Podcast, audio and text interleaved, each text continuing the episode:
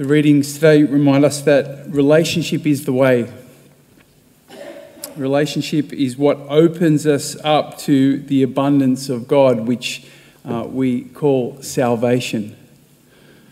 That, of course, is a dimension of life which should begin here and now. Right? Salvation is not just something we wait for, but we should start to embrace it right here and right now. The prophet Ezekiel says that if the wicked man renounces all the sins he has committed, respects my laws, and is law abiding and honest, he will certainly live. He will not die. Now, why will he live?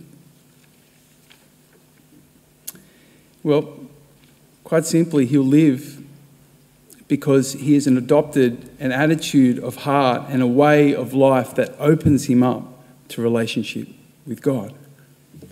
See, when, we humbly acknowledge our weakness and our failures, and when we do our best to, to follow God's laws, what we're actually doing is we're welcoming the grace of God that heals us, that restores us uh, in relationship with our Creator and our Sustainer. What Ezekiel is getting at here is that your attitudes and your decisions are what determine whether you accept relationship with God or reject it. The power is in your hands. You have the choice. That's what Ezekiel's getting at.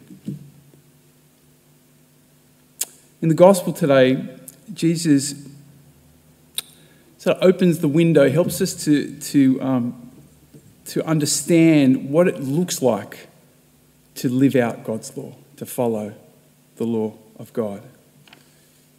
He says, So then, if you are bringing your offering to the altar and there you remember that your brother has something against you, leave your offering before the altar, go and be reconciled with your brother first, and then come back and present your offering. Now, does that remind you of something we do every Mass?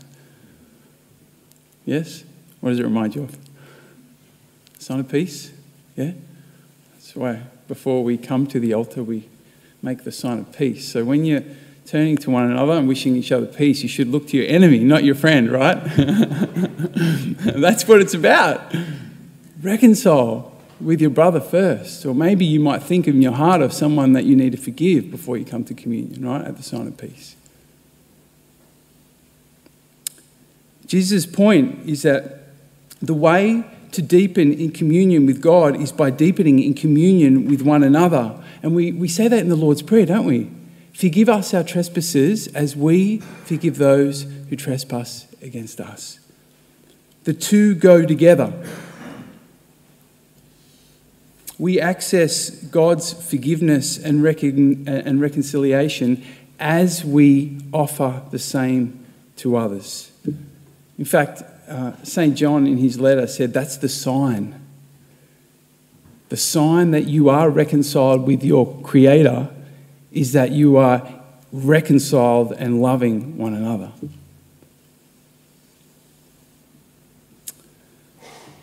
This takes initiative, though.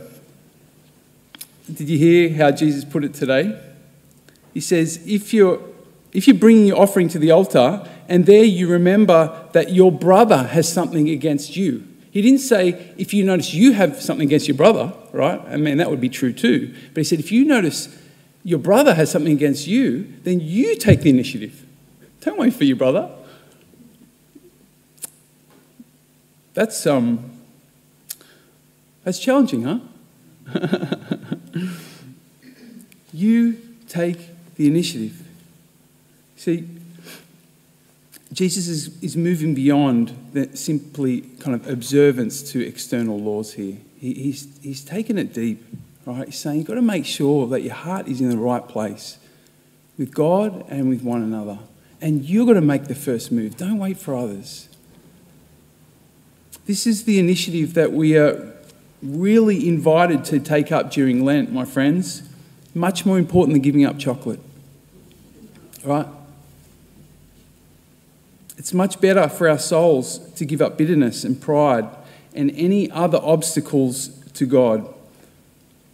Because as we let that go, that is what ultimately will open us up most perfectly, most fully to the gift of Easter. So I want to ask you today to, to reflect on whether there is someone in your life that you uh, might be able to forgive or seek to be reconciled with during this Lenten period.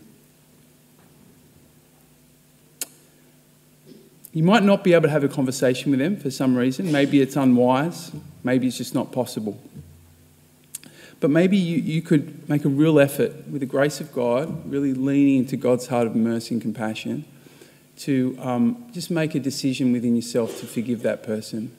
And, and during Lent, you might do something symbolic as a way of kind of just, I don't know, recognizing that decision you are making.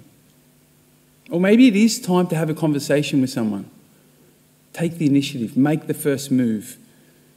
Um, seek to uh, seek to be reconciled with them. It doesn't mean that they will come to the party, but the point is that you are making the effort, right, to forgive and to walk again with them, to, to, to reconcile. You know, you can even forgive and reconcile people who have died. Right? Some of us may be in that situation.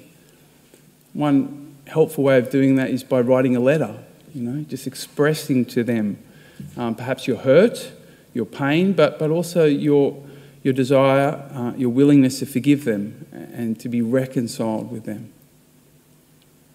Relationship is the way into the abundance of God. Relationship is our way of salvation.